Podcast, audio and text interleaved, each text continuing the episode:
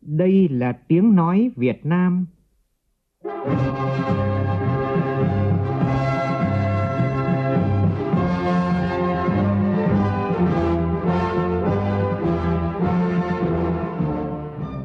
là tiếng nói Việt Nam, phát thanh từ Hà Nội, thủ đô nước Cộng hòa xã hội chủ nghĩa Việt Nam.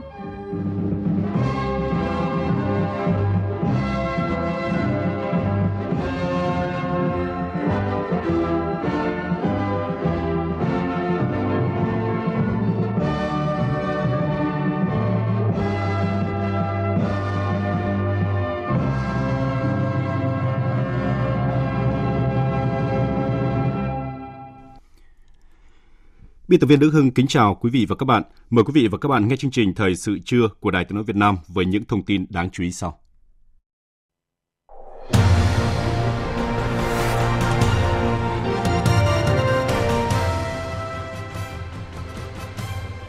Cần nêu cao tinh thần tự chủ, tự lực, tự cường để thúc đẩy quá trình công nghiệp hóa, hiện đại hóa đất nước là một trong những nội dung các đại biểu tham dự hội nghị lần thứ 6 Ban chấp hành Trung ương Đảng khóa 13 hôm nay tập trung bàn và cho ý kiến.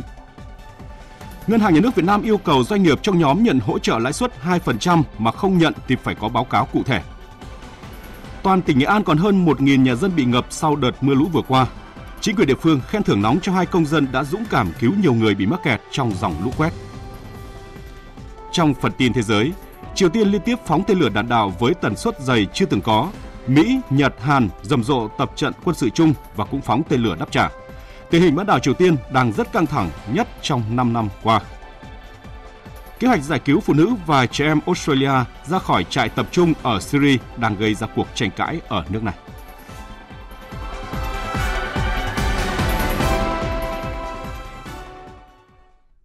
Bây giờ là nội dung chi tiết. Thưa quý vị và các bạn, trong những năm qua, chủ trương, đường lối về đẩy mạnh công nghiệp hóa, hiện đại hóa đất nước đã được Đảng quan tâm xây dựng, hoàn thiện và chỉ đạo triển khai thực hiện đồng bộ xuyên suốt. Và đây là một trong những nội dung mà hôm nay các đại biểu tham dự hội nghị Trung ương 6 tập trung bàn và cho ý kiến. Theo ý kiến của các chuyên gia, để thúc đẩy tiến trình công nghiệp hóa, hiện đại hóa, đáp ứng được yêu cầu mới, cần cụ thể hóa chủ trương đường lối mà nghị quyết Đại hội Đảng 13 đã đề ra – từ đó để thực sự là đòn bẩy, động lực cho tiến trình công nghiệp hóa, hiện đại hóa trong quá trình phát triển của đất nước. Ghi nhận của phóng viên Nguyễn Hằng. Trong hơn 35 năm đổi mới, nhất là trong 10 năm gần đây, toàn Đảng, toàn dân, toàn quân ta đã nỗ lực phấn đấu, không ngừng đẩy mạnh công nghiệp hóa, hiện đại hóa, đạt được nhiều kết quả thành tựu quan trọng, góp phần thúc đẩy tăng trưởng kinh tế ở mức cao, đạt bình quân 6,17% một năm, chất lượng tăng trưởng được cải thiện, quy mô nền kinh tế tăng nhanh, cơ cấu kinh tế và cơ cấu lao động chuyển dịch tích cực với tỷ trọng đóng góp vào công nghiệp và dịch vụ vào GDP đạt khoảng 72,7% vào năm 2020. Đưa nước ta trở thành nước đang phát triển có mức thu nhập trung bình. Tuy nhiên, do nhiều nguyên nhân khác nhau, chúng ta vẫn chưa thực hiện được mục tiêu trở thành nước công nghiệp theo hướng hiện đại vào năm 2020. Đây cũng là điều được Tổng Bí thư Nguyễn Phú Trọng chỉ rõ trong bài phát biểu khai mạc hội nghị Trung ương 6. Các đột phá chiến lược chưa có sự bứt phá, tăng trưởng kinh tế không đạt được mục tiêu chiến lược đề ra. Tốc độ có xu hướng giảm dần theo chu kỳ 10 năm. Năng lực độc lập, tự chủ còn thấp và phụ thuộc nhiều vào khu vực có vốn đầu tư nước ngoài. Năng suất lao động thấp và chậm được cải thiện. Khu vực kinh tế tư nhân trong nước chưa đáp ứng được vai trò là một động lực quan trọng thúc đẩy công nghiệp hóa, hiện đại hóa doanh nghiệp nhà nước còn nhiều hạn chế. Quá trình đô thị hóa cũng chưa đồng bộ chưa thực sự gắn kết chặt chẽ với công nghiệp hóa hiện đại hóa và xây dựng nông thôn mới. Các vấn đề về phát triển văn hóa xã hội con người bảo vệ môi trường cũng còn nhiều hạn chế bất cập chưa đồng bộ với phát triển kinh tế. Trước thực tế này, một số ý kiến cho rằng nếu không chú trọng vào các yếu tố về công nghệ, chỉ dựa vào nguồn lao động giản đơn, giá rẻ thì giá trị gia tăng sẽ không cao, khi đó đất nước sẽ khó bứt phá để phát triển. Chính vì vậy, điều quan trọng là cần chú trọng ứng dụng công nghệ hiện đại vào quá trình sản xuất mới đem lại hiệu quả cao trong các hoạt động của doanh nghiệp, nâng cao năng suất lao động. Ông Nguyễn Quang Huân, Chủ tịch Hội đồng Quản trị Công ty Cổ phần Hancom Việt Nam cho biết. Công nghệ, phương cách để mà tăng năng suất lao động thì ở Hancom thì ngay từ đầu là chúng tôi cũng đã đi theo hướng này và lực lượng mà lao động giản đơn là rất ít chủ yếu là lao động tri thức và áp dụng các cái công nghệ tân tiến của nước ngoài. Khi mà chúng ta lựa chọn đúng các công nghệ ấy, thì sẽ đạt được thành quả cái năng suất cao và những cái dự án thành công. Sản xuất công nghiệp tham gia vào chuỗi chế biến chế tạo muốn nâng cao năng suất ở trong chuỗi giá trị cũng phải dựa vào công nghệ. Chuyên gia kinh tế Lê Duy Bình đánh giá trong thời gian vừa qua đã có sự trỗi dậy một số ngành công nghiệp nhẹ như ngành công nghiệp dệt may, da giày, điện tử, cơ khí. Việc hình thành một số ngành công nghiệp quan trọng như cơ khí, luyện thép, đóng tàu, năng lượng, dịch chuyển trong ngành công nghiệp cũng có một số những tín hiệu tích cực. Đó là sự chuyển dịch sang ngành công nghiệp có hàm lượng công nghệ cao hơn, vốn cao hơn, giảm tỷ trọng trong công nghiệp khai khoáng. Đặc biệt, quá trình công nghiệp hóa hiện đại hóa hiện không còn chủ yếu dựa vào các doanh nghiệp nhà nước nữa mà còn có sự tham gia rất tích cực của khu vực kinh tế tư nhân, các nhà đầu tư nước ngoài. Điều này đã đóng góp cho chúng ta có nhiều ngành công nghiệp mới, từ đó hình thành được một số ngành công nghiệp như ô tô, ô tô điện, năng lượng tái tạo, cơ khí, chế tạo máy. Tuy nhiên, cũng cần nhìn nhận tiến trình công nghiệp hóa hiện đại hóa chưa đạt được như mong muốn khi mà chưa đạt được mục tiêu đề ra. Cùng với đó, hiện tỷ trọng công nghiệp có vốn đầu tư nước ngoài nhiều, trong khi tỷ trọng của Việt Nam lại ít, ngành công nghiệp hỗ trợ chưa phát triển chuyên gia kinh tế Lê Duy Bình cho rằng cái tốc độ công nghiệp hóa của chúng ta vẫn chưa đạt được như mong muốn những cái giá trị gia tăng của ngành à, công nghiệp của Việt Nam vẫn còn thấp. Về tỷ trọng đóng góp của doanh nghiệp tư nhân trong nước đối với quá trình công nghiệp hóa này tỷ trọng của trong công nghiệp à, sản xuất công nghiệp của chúng ta chưa cao. Nên ngành công nghiệp phụ trợ trong nước thì chưa phát triển.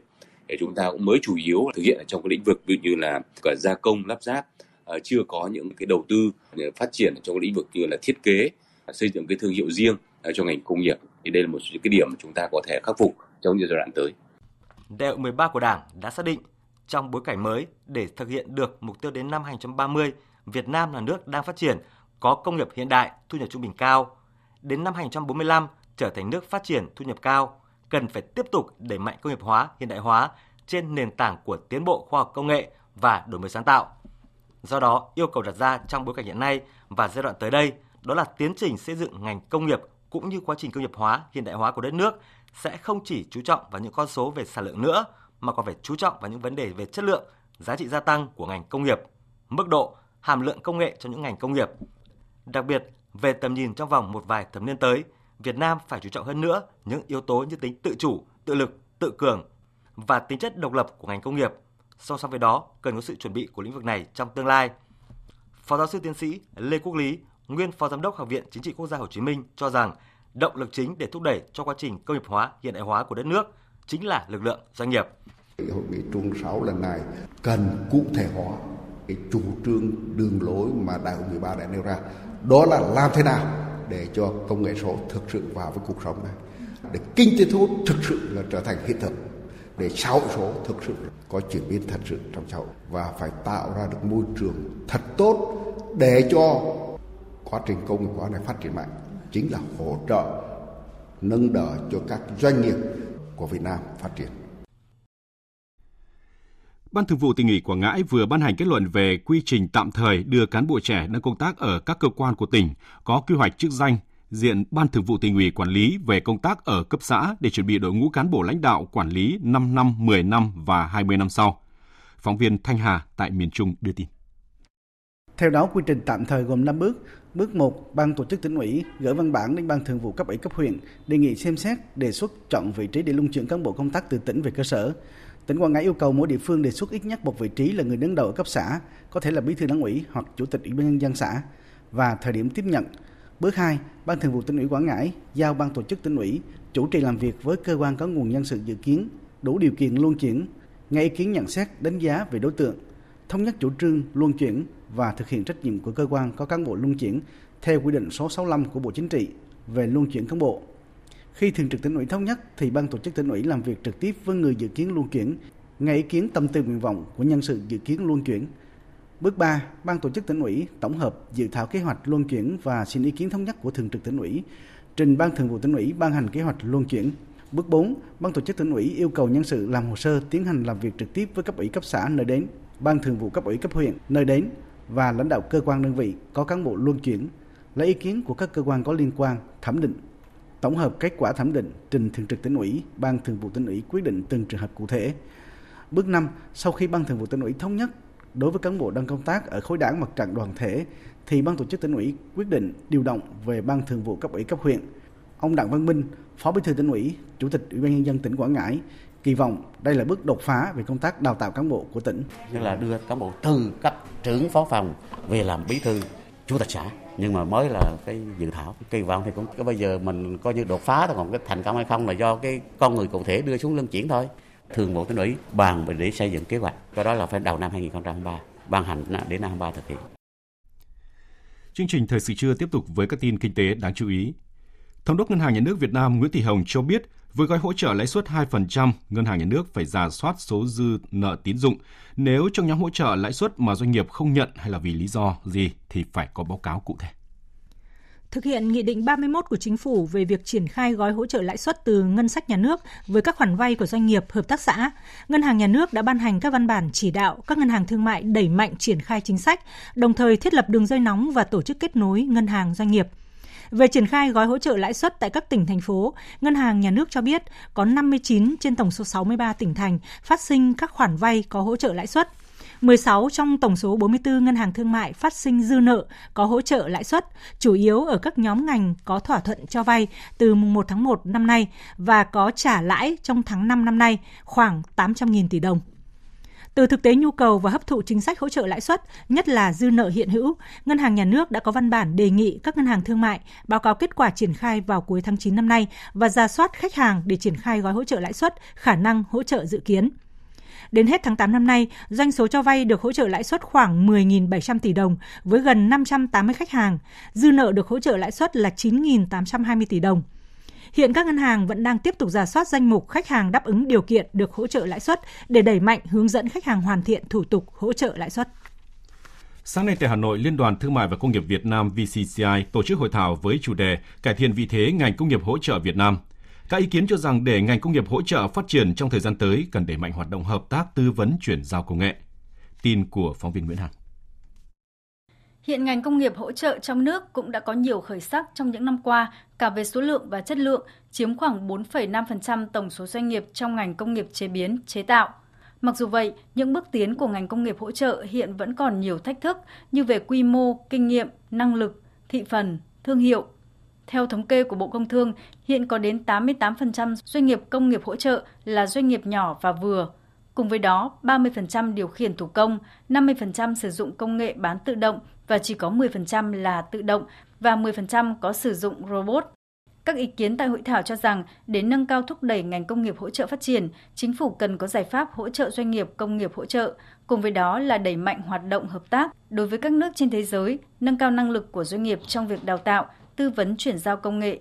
Song song với đó, các doanh nghiệp tự chủ động nâng cao năng lực của mình để tham gia vào chuỗi cung ứng toàn cầu, đẩy mạnh các hoạt động liên kết giữa các doanh nghiệp với nhau. Ông Hoàng Quang Phòng, Phó Chủ tịch VCCI nêu ý kiến. Các doanh nghiệp cũng phải tăng cường áp dụng các giải pháp linh hoạt hơn trong quản lý, điều hành sản xuất, thúc đẩy tăng trưởng, đổi mới mô hình kinh tế để đảm bảo rằng đáp ứng được yêu cầu của sự phát triển của doanh nghiệp và sự cạnh tranh trong nền kinh tế Việt Nam, trao đổi từ kinh nghiệm quản lý cũng như thực tiễn hoạt động sản xuất kinh doanh của mình và quá trình theo dõi nghiên cứu sự phát triển của ngành công nghiệp hỗ trợ của Việt Nam để đưa ra những cái giải pháp phù hợp cũng như tháo gỡ những điểm nghẽn đang hiện hữu cản trở sự phát triển của ngành. Thưa ủy quyền của Thủ tướng Chính phủ, Bộ trưởng Bộ Giao thông Vận tải Nguyễn Văn Thể vừa ký báo cáo gửi Quốc hội về tình hình thực hiện nghị quyết số 44 của Quốc hội về chủ trương đầu tư dự án xây dựng công trình đường cao tốc Bộ Cao tốc Bắc Nam phía Đông giai đoạn 2021-2025, trong đó kiến nghị giao kiểm toán nhà nước chủ trì, phối hợp cùng Bộ Giao thông Vận tải thực hiện kiểm toán các gói thầu xây lắp dự án cao tốc Bắc Nam phía Đông trước khi chỉ định thầu. Theo báo cáo của chính phủ, dự án được bố trí vốn giai đoạn 2021-2025 là 119.666 tỷ đồng.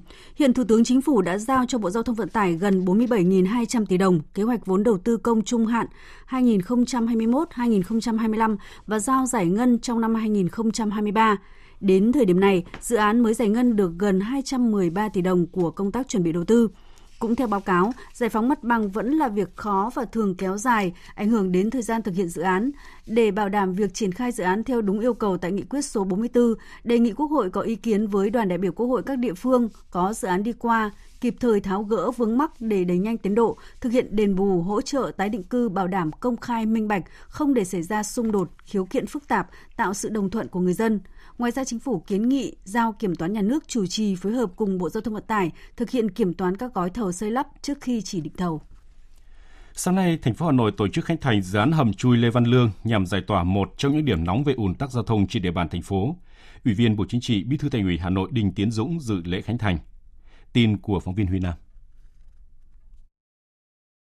Với tổng mức đầu tư 700 tỷ đồng, trong đó chi phí xây dựng hơn 530 tỷ đồng, dự án hầm chui Lê Văn Lương được xây dựng đi ngầm qua nút giao Khuất Duy Tiến Tố Hữu với 10 làn xe theo hướng Lê Văn Lương Tố Hữu và ngược lại.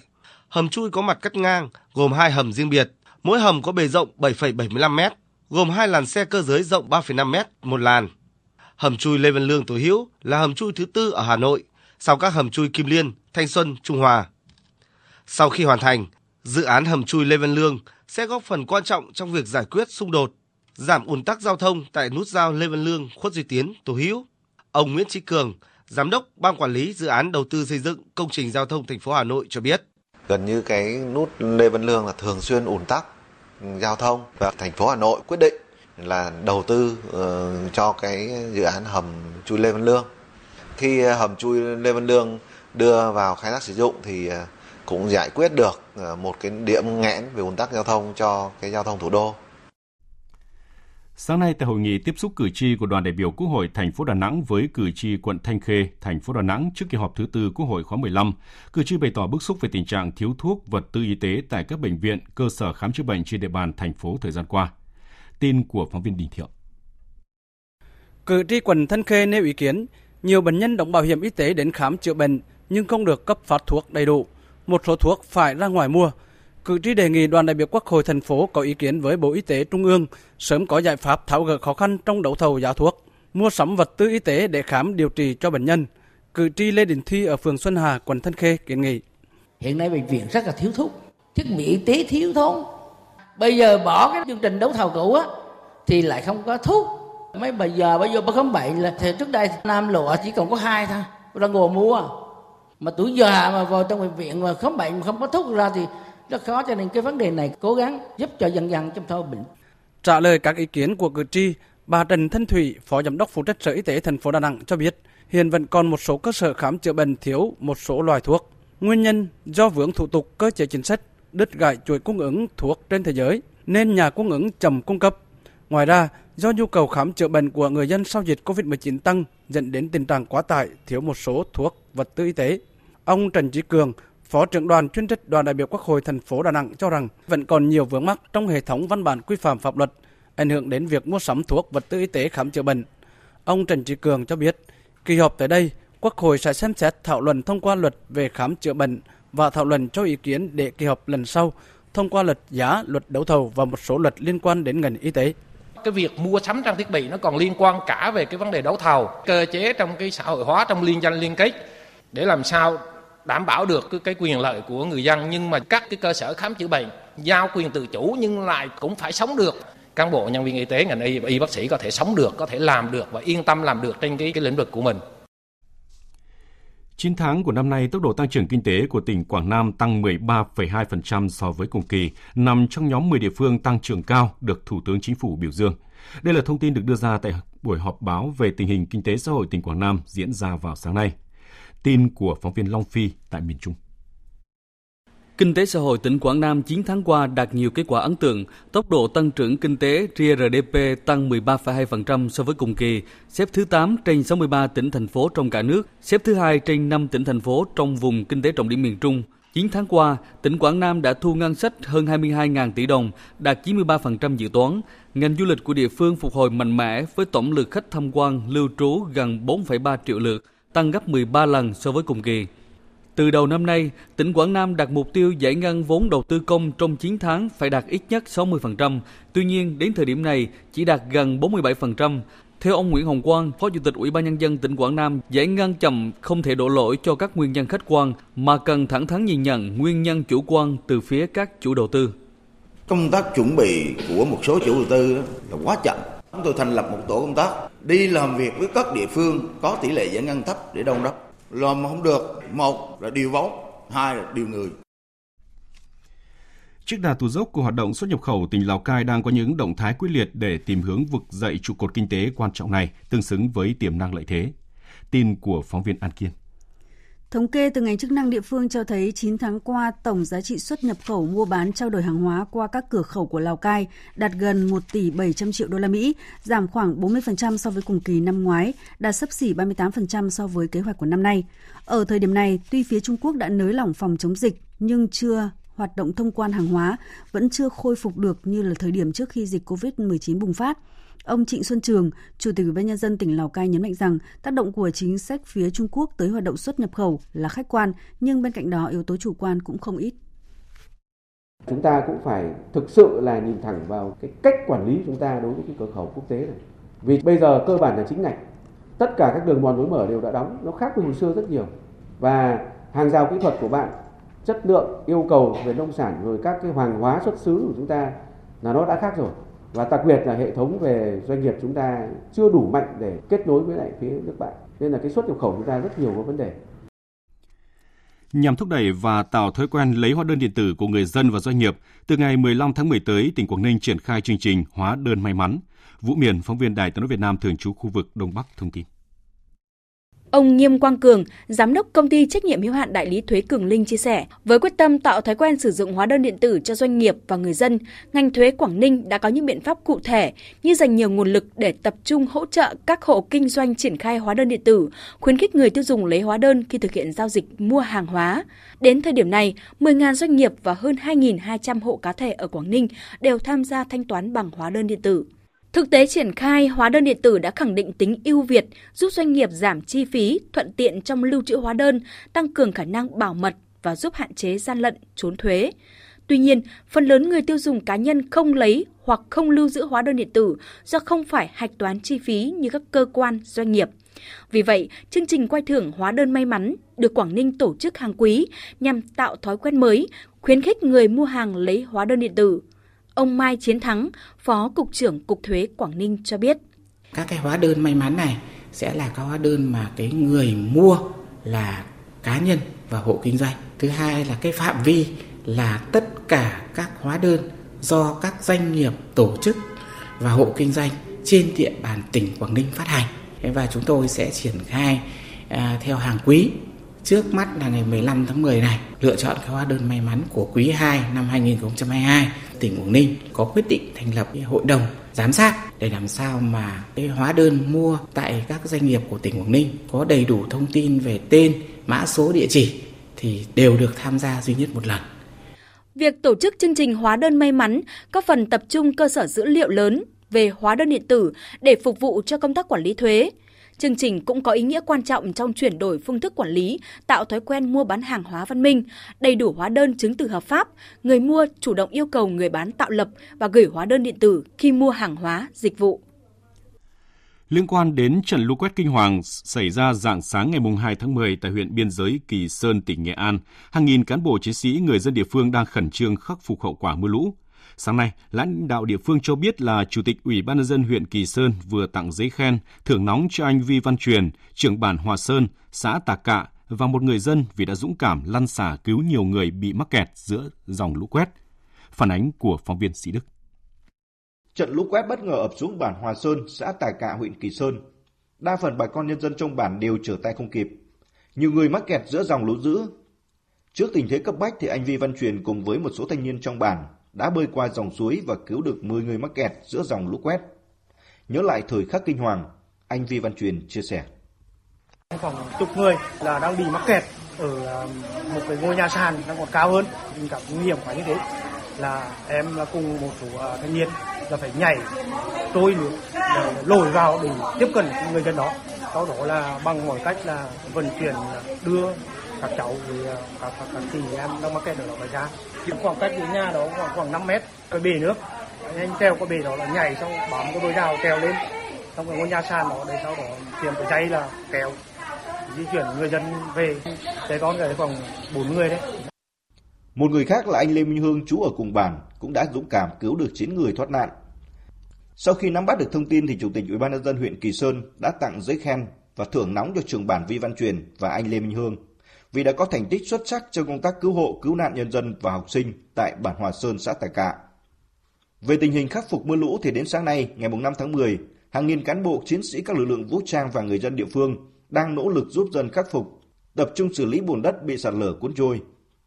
Đáng nói là sau lũ, nắng lên, không khí nồng nặc bốc lên khắp nơi, nguy cơ bùng phát dịch bệnh là rất cao.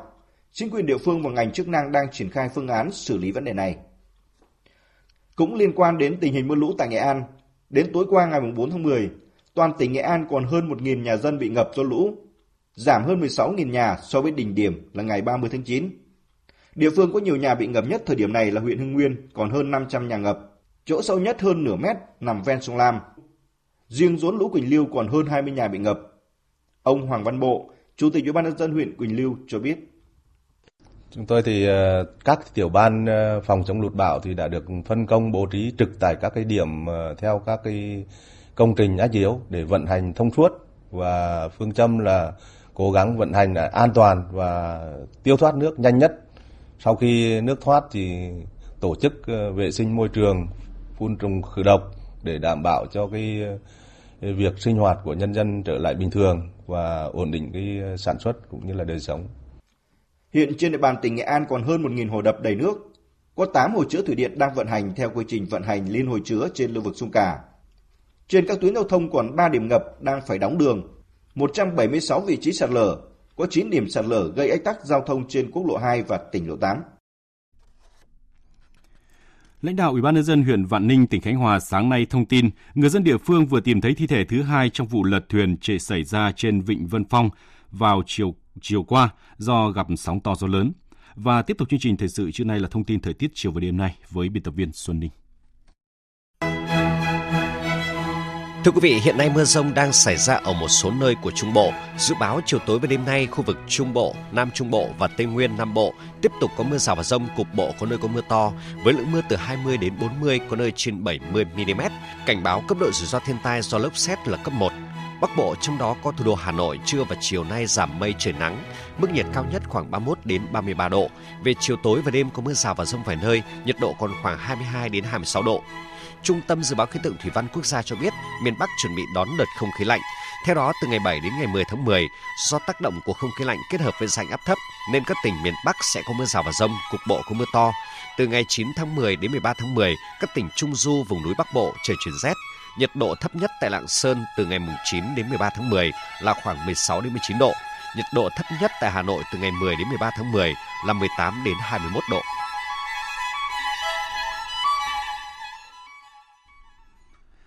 Chương trình thời sự trưa tiếp tục với phần tin thế giới.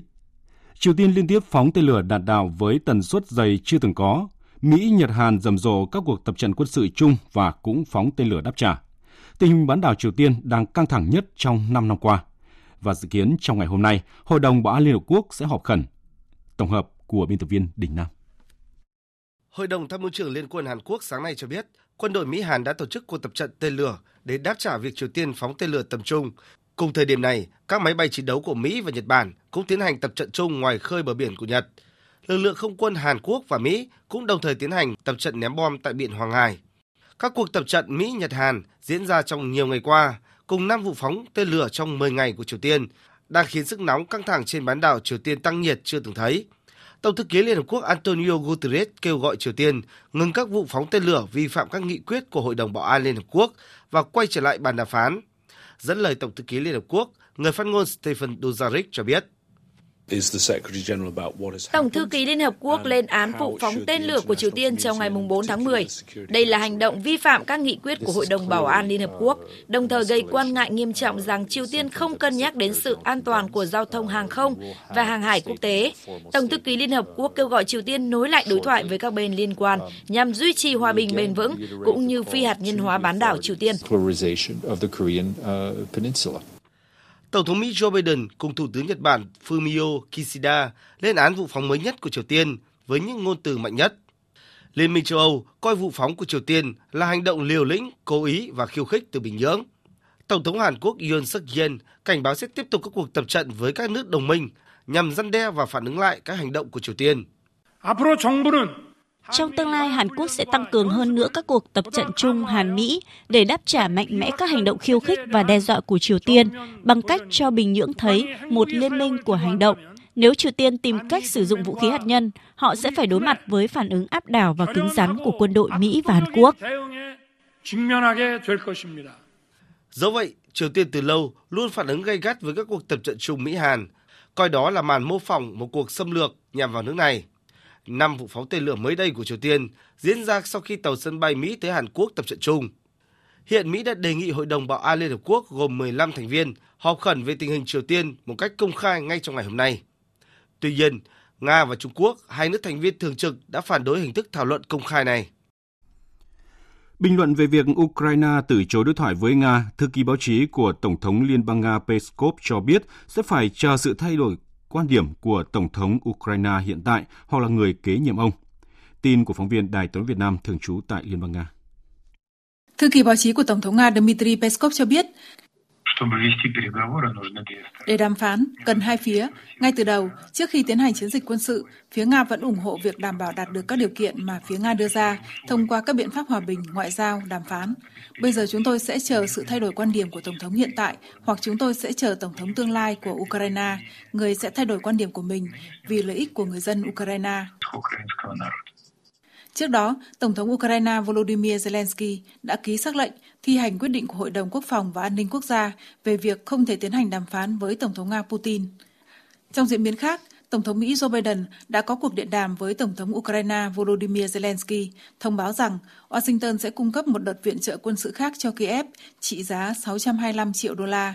Nó bao gồm nhiều hệ thống tên lửa phóng loạt HIMARS, pháo và xe bọc thép.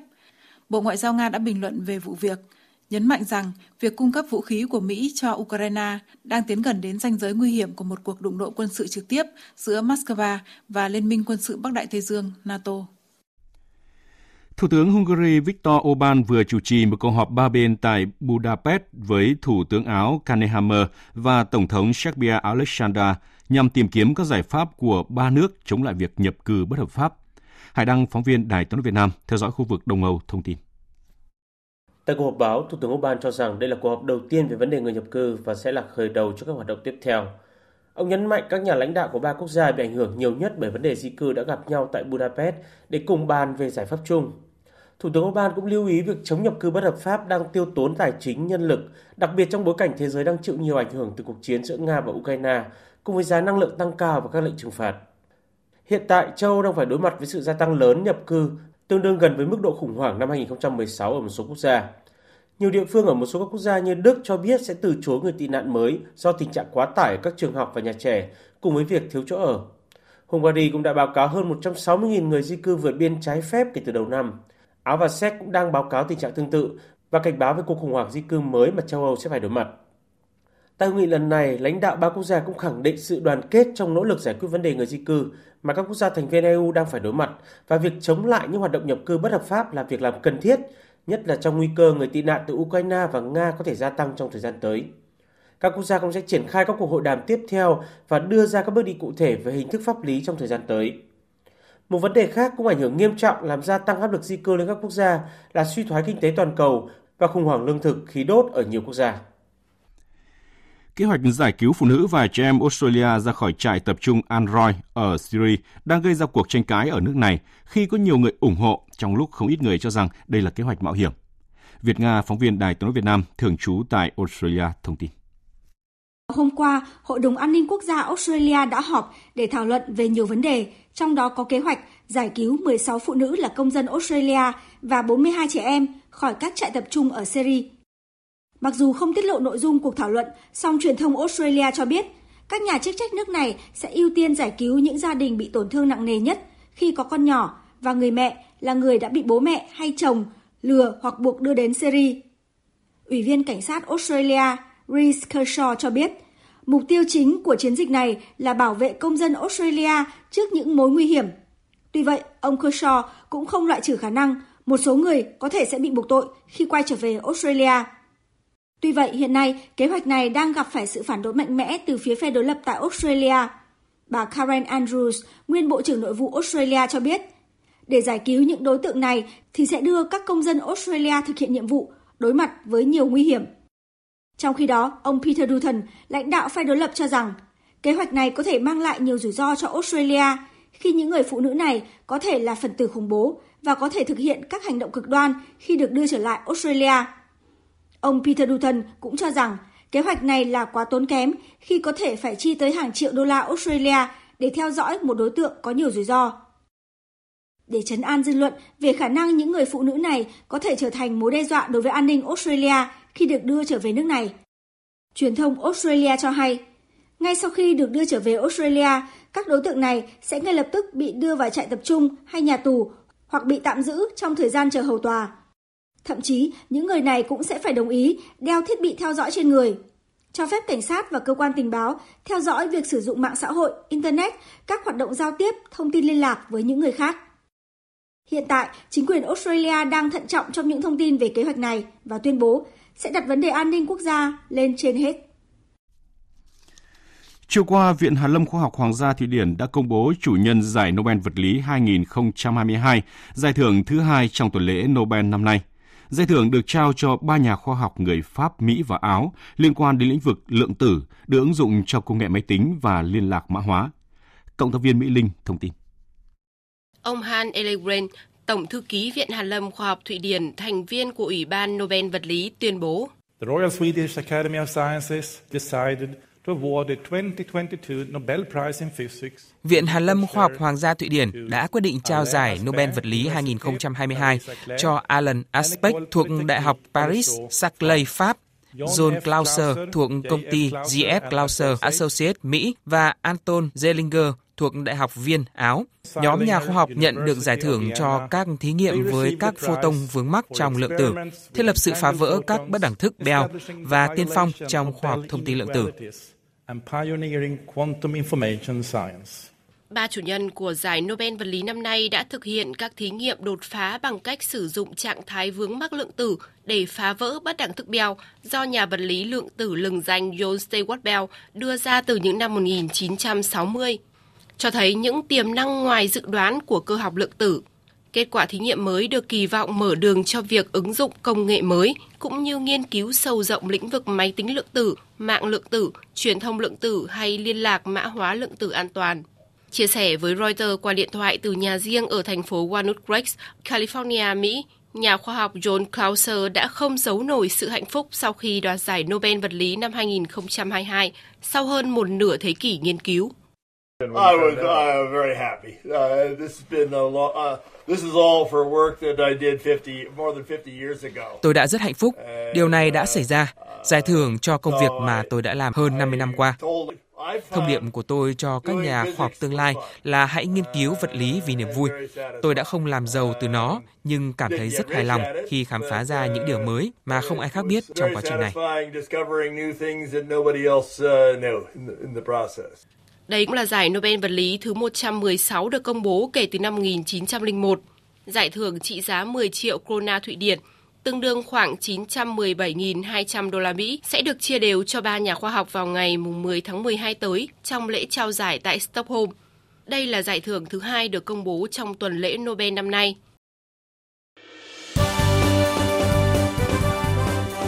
Thời sự tiếng nói Việt Nam Thông tin nhanh Bình luận sâu Tương tác đa chiều.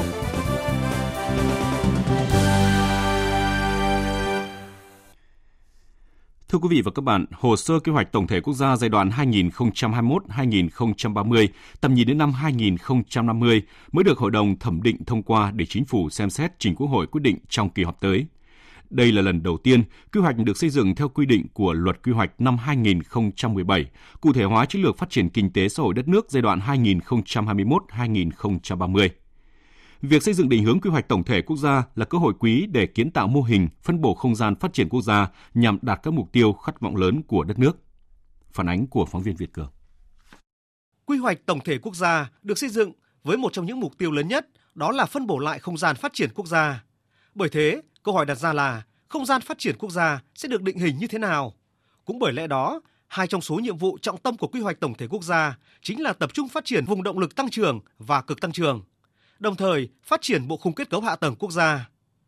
Theo ông Lã Ngọc Khuê, nguyên thứ trưởng Bộ Giao thông Vận tải, có một nội dung bao trùm ở quy hoạch tổng thể quốc gia là xây dựng hệ thống kết cấu hạ tầng trở thành bộ khung cho không gian phát triển quốc gia.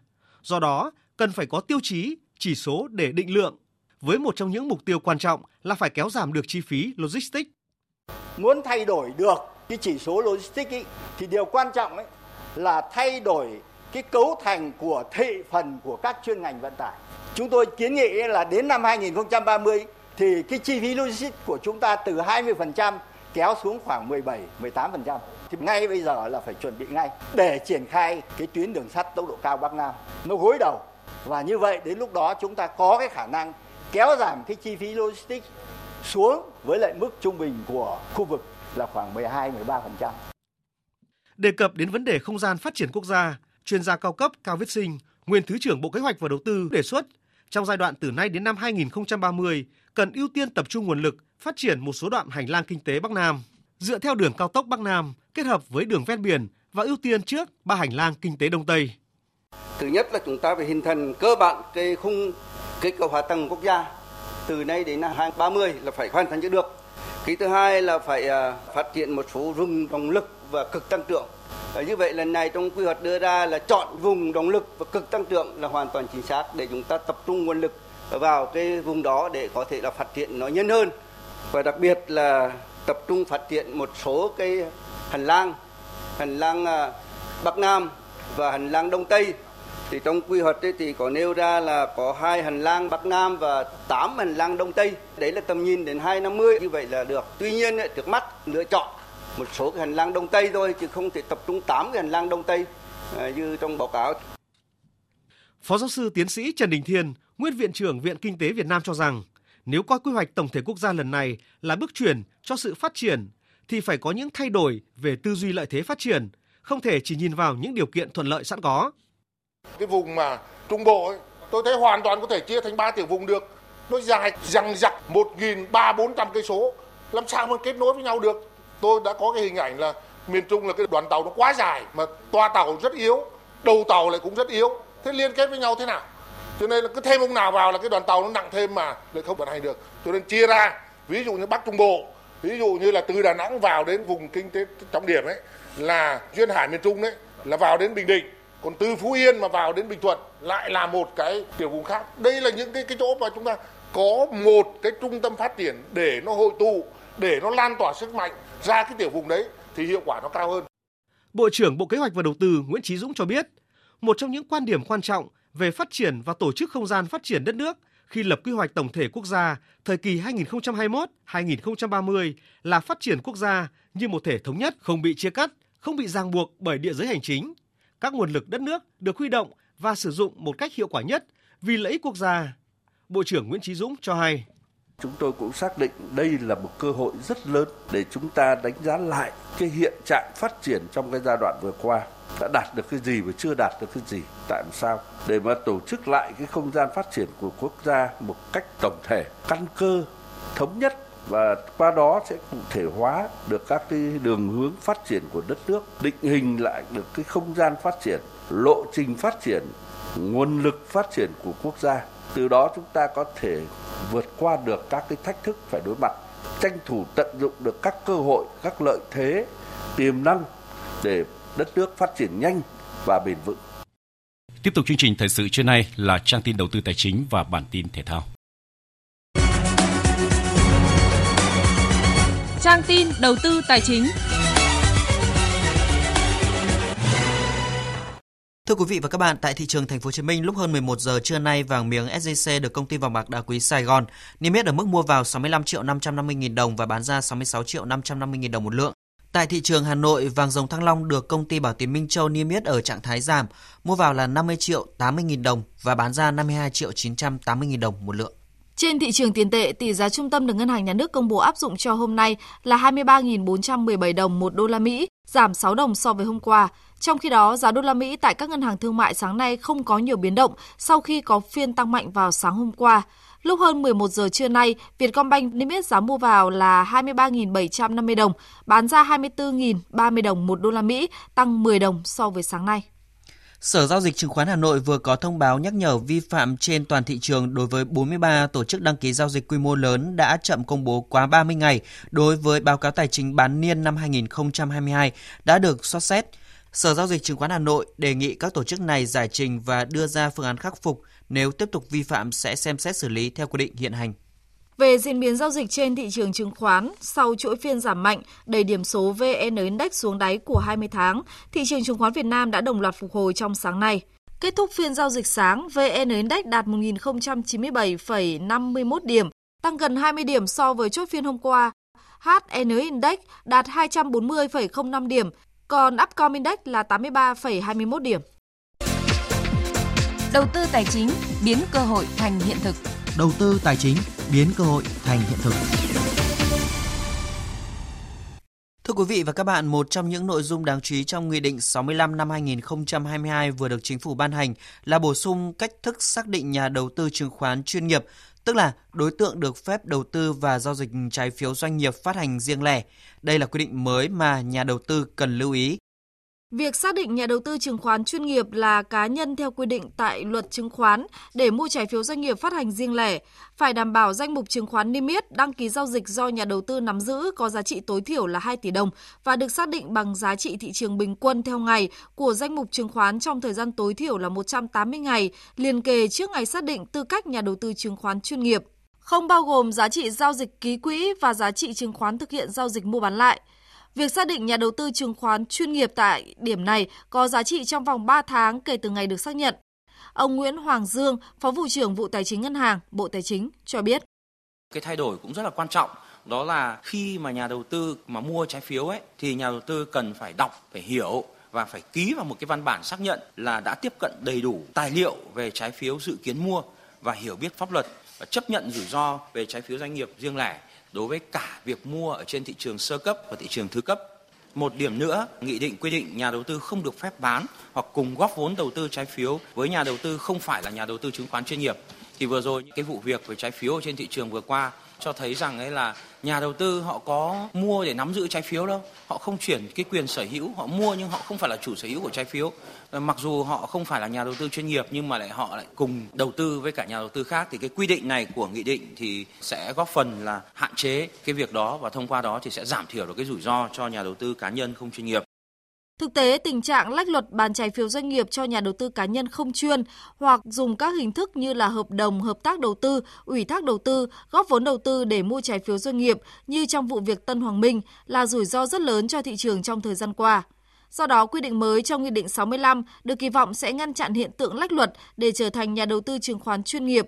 Ông Lê Công Điền, vụ trưởng vụ giám sát công ty đại chúng, Ủy ban chứng khoán nhà nước cho biết.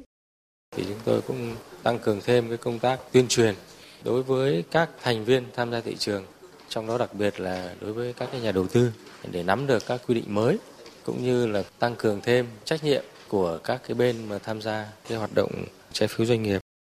Nghị định 65 cũng nêu rõ, trường hợp nhà đầu tư vi phạm quy định của pháp luật sẽ bị xử phạt vi phạm hành chính theo quy định về xử phạt vi phạm hành chính trong lĩnh vực chứng khoán và thị trường chứng khoán, hoặc xử lý hình sự tùy theo tính chất và mức độ vi phạm.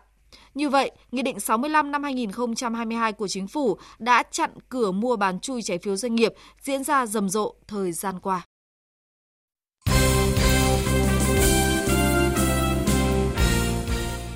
Thưa quý vị và các bạn, chiều qua đội tuyển Futsal Việt Nam gặp đối thủ Iran tại tứ kết giải Futsal vô địch châu Á 2022 diễn ra ở Kuwait và thua với tỷ số cách biệt 1-8. Với thất bại này, tuyển Futsal Việt Nam dừng bước tại tứ kết, còn Iran giành vé vào bán kết gặp Thái Lan. Huấn luyện viên Diego Raul Justoji của đội tuyển Futsal Việt Nam phát biểu sau trận đấu. Chúc mừng Iran, họ đã chơi hoàn toàn vượt trội so với chúng tôi. Với tôi đến Việt Nam hơn 6 tuần trước nên chưa thật sự hiểu biết các cầu thủ Việt Nam. Đây là giải đấu để tôi và toàn đội hiểu nhau hơn để rút ra những bài học cần thiết, cố gắng cải thiện và tiến bộ hơn nữa. Trong ba cặp tứ kết còn lại, tuyển Nhật Bản vượt qua Indonesia 3-2, Thái Lan cũng thắng Tajikistan với cùng tỷ số 3-2 và Uzbekistan đánh bại chủ nhà Kuwait 2-0. Tại bán kết diễn ra vào đêm 6 và dạng sáng ngày 7 tháng 10, Uzbekistan so tài với đội tuyển Nhật Bản và Thái Lan đối mặt với Iran. Còn vào lúc 19 giờ tối nay trên sân Việt Trì Phú Thọ, đội tuyển U17 Việt Nam sẽ gặp U17 Đài Bắc Trung Hoa ở trận giao quân bảng F vòng loại giải bóng đá U17 châu Á 2023. Huấn luyện viên trưởng Nguyễn Quốc Tuấn cho biết về mục tiêu của tuyển U17 Việt Nam trong trận đấu tối nay. Cái đánh giá của tôi là Đài Bắc Trung Hoa thì chơi thiên về cái sức mạnh. Họ có cái thể hình tốt. Tôi cũng đã có những nghiên cứu để mà khắc chế lại những cái cái điểm mạnh của họ. Về phía U17 Việt Nam chúng tôi đặt mục tiêu chúng tôi phải lấy 3 điểm và giành trận thắng ngày mai. Trước đó ở trận đấu bắt đầu vào lúc 16 giờ, U17 Thái Lan đọ sức với U17 Nepal. Cũng trong chiều nay, lượt về giải bóng đá nữ vô địch quốc gia 2022 khởi tranh trên sân vận động Hà Nam bằng các trận đấu của vòng 8.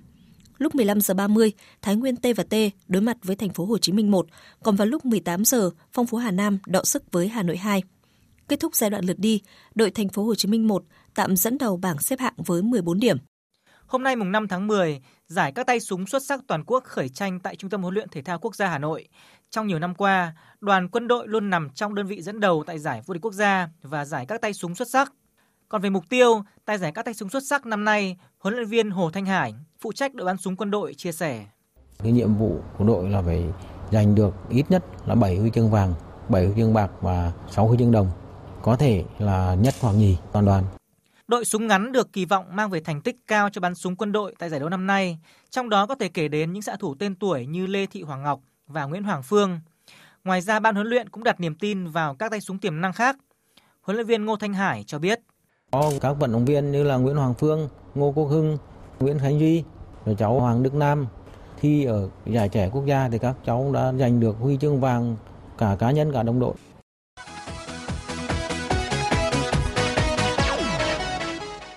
Dạng sáng nay diễn ra lượt trận thứ ba tại các bảng A, B, C và D UEFA Champions League.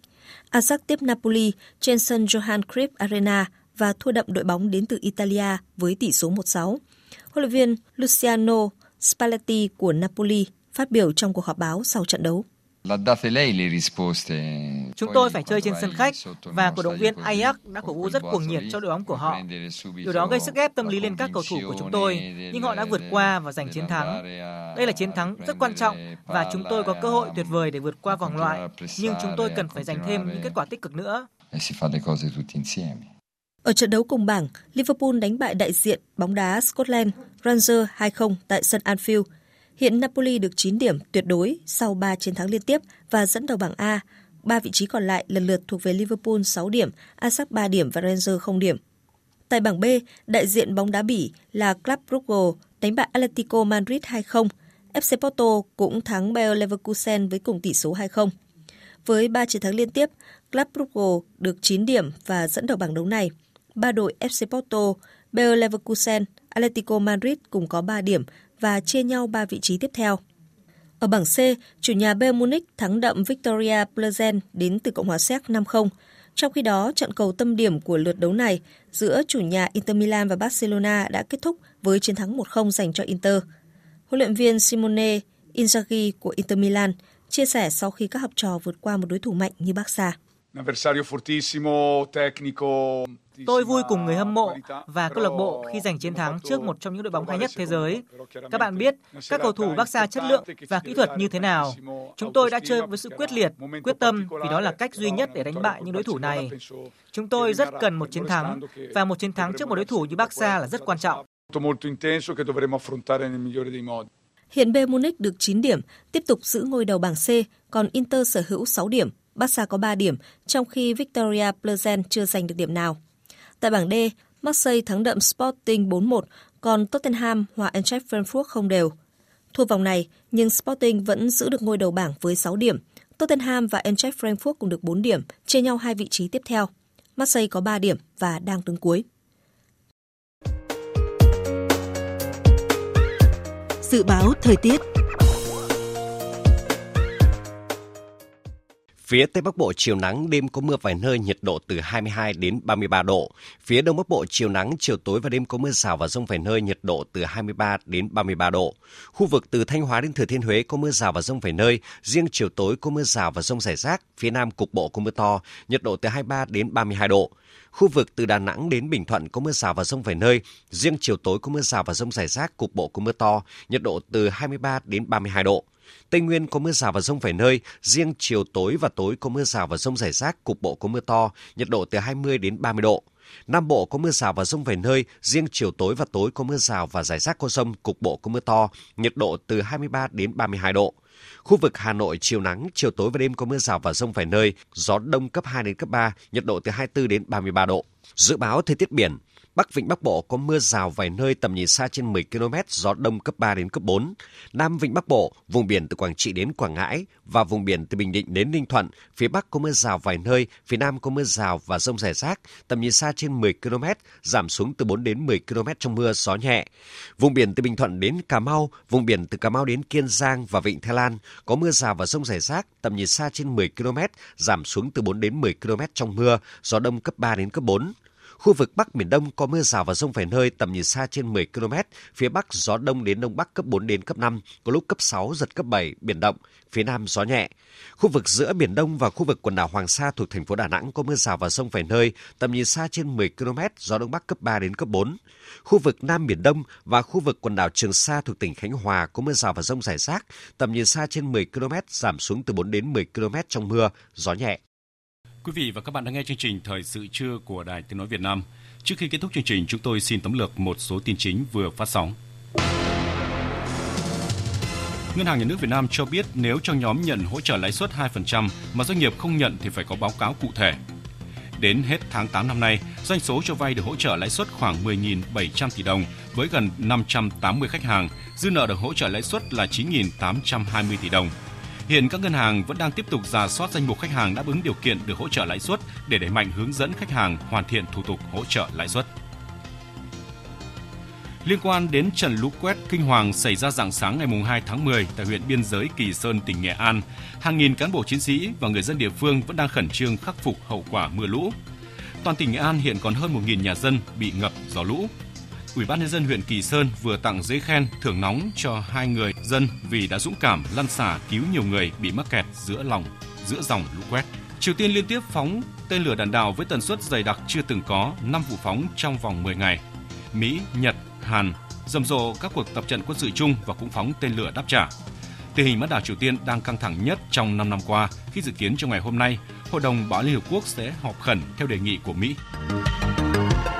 Tới đây chúng tôi cũng xin kết thúc chương trình thời sự trưa nay của Đài Tiếng nói Việt Nam. Chương trình do các biên tập viên Đức Hưng, Thu Hòa, Duy Quyền, Hằng Nga cùng kỹ thuật viên Thu Hiền phối hợp sản xuất và thực hiện, chịu trách nhiệm nội dung Nguyễn Thị Tuyết Mai.